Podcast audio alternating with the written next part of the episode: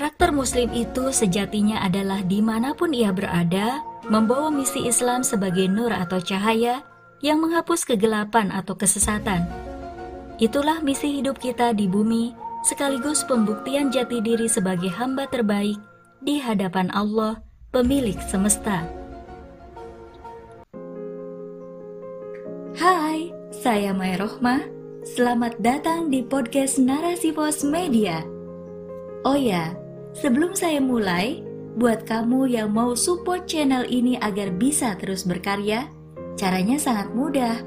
Kamu cukup klik subscribe dan nyalakan lonceng notifikasinya. Dukungan kamu membantu sekali agar dakwah Islam melalui suara dapat tersebar ke seluruh dunia. LGBT diapresiasi di mana letak jati diri yang ditulis oleh Ana Nazaha.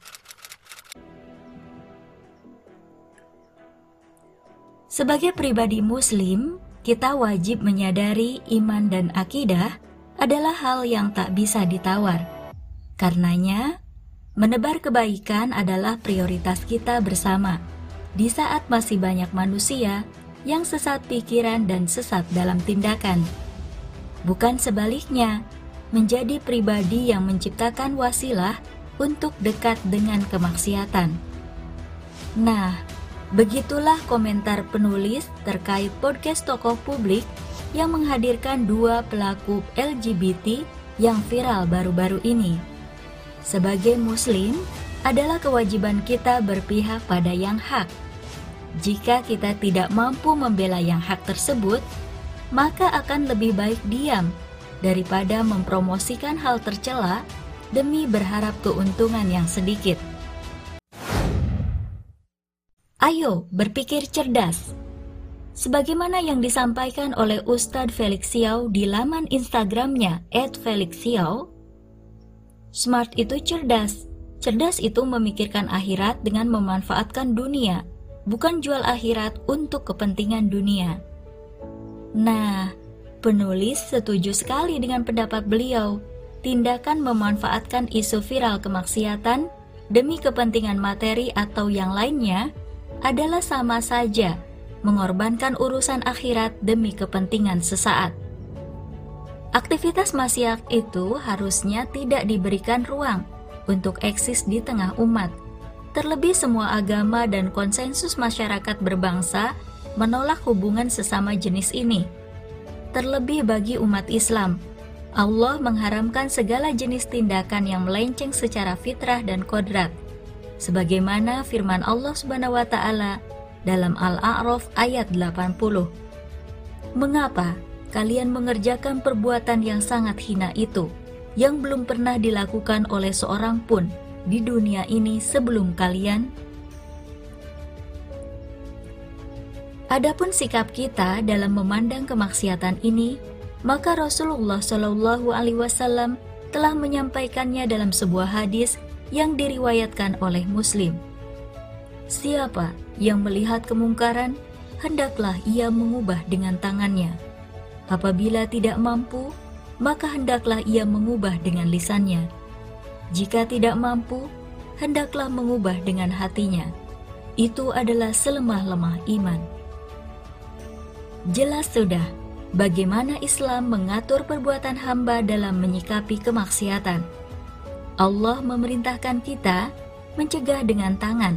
Dalam hal ini adalah penguasa yang memiliki wewenang. Jika negara tidak memiliki undang-undang yang tegas terkait hal ini, maka Allah perintahkan kita untuk mendakwahkan. Dan jika dakwah pun tidak mampu, maka Allah perintahkan kita mendoakan. Lihatlah, indahnya aturan Allah begitu memuliakan manusia. Tegasnya sikap muslim bukan berarti benci pada sosok atau pribadi pemaksiat. Karena yang dibenci itu adalah perbuatan maksiatnya, bukan orangnya. Adapun jika mereka bertobat, kembali ke jalan yang benar, kita semua tahu bahwa Allah adalah Maha Penerima Taubat bagi siapa pun yang mengakui dosanya dan bersungguh-sungguh kembali ke jalan yang benar. Karenanya, Rasulullah pernah mengatakan bahwasanya menuntut ilmu itu wajib bagi setiap muslim. Dengan belajar dan memahami hakikat perbuatan, maka akan melahirkan sosok yang berpikir cerdas dan bertindak berkelas.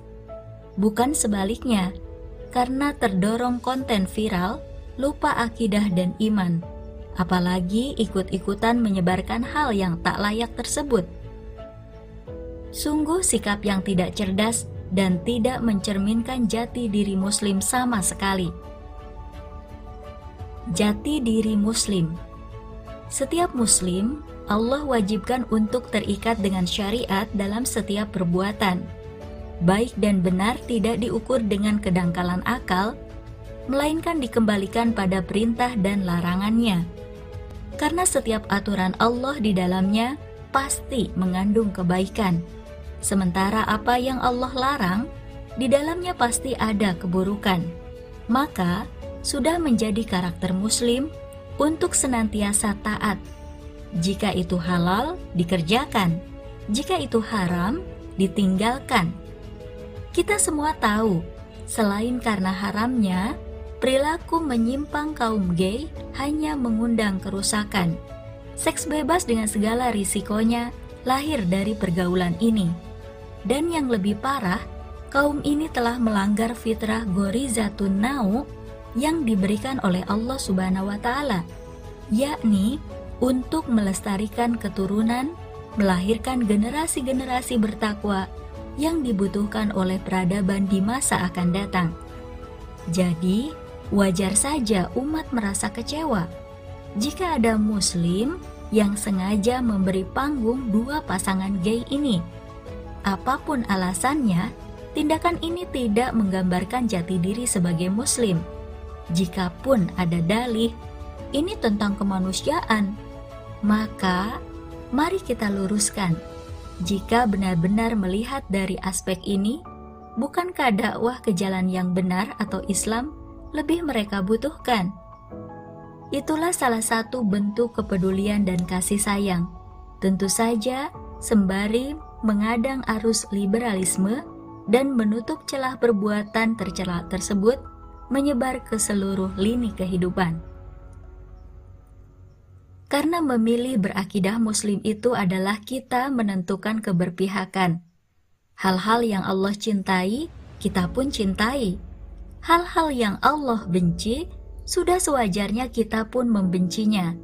Karenanya, Karakter Muslim itu sejatinya adalah di mana pun ia berada, membawa misi Islam sebagai nur atau cahaya yang menghapus kegelapan atau kesesatan. Itulah misi hidup kita di bumi, sekaligus pembuktian jati diri sebagai hamba terbaik di hadapan Allah, pemilik semesta. Sahabat narasi pos media, jika kita perhatikan, Biasnya umat Islam menilai aktivitas LGBT disebabkan lemahnya jati diri kita sebagai muslim. Hal ini dikarenakan ide kebebasan dan bertingkah laku begitu masif dipropagandakan. Sementara aktivitas dakwah kurang diberi ruang. Maka menjadi tugas kita bersama untuk berani melawan kebatilan.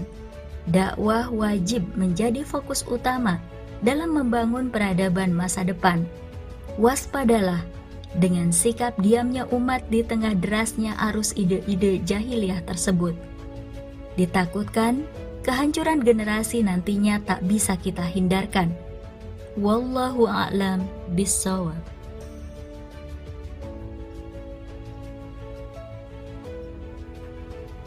Narasipos.com Cerdas dalam literasi media, bijak menangkap peristiwa kunci.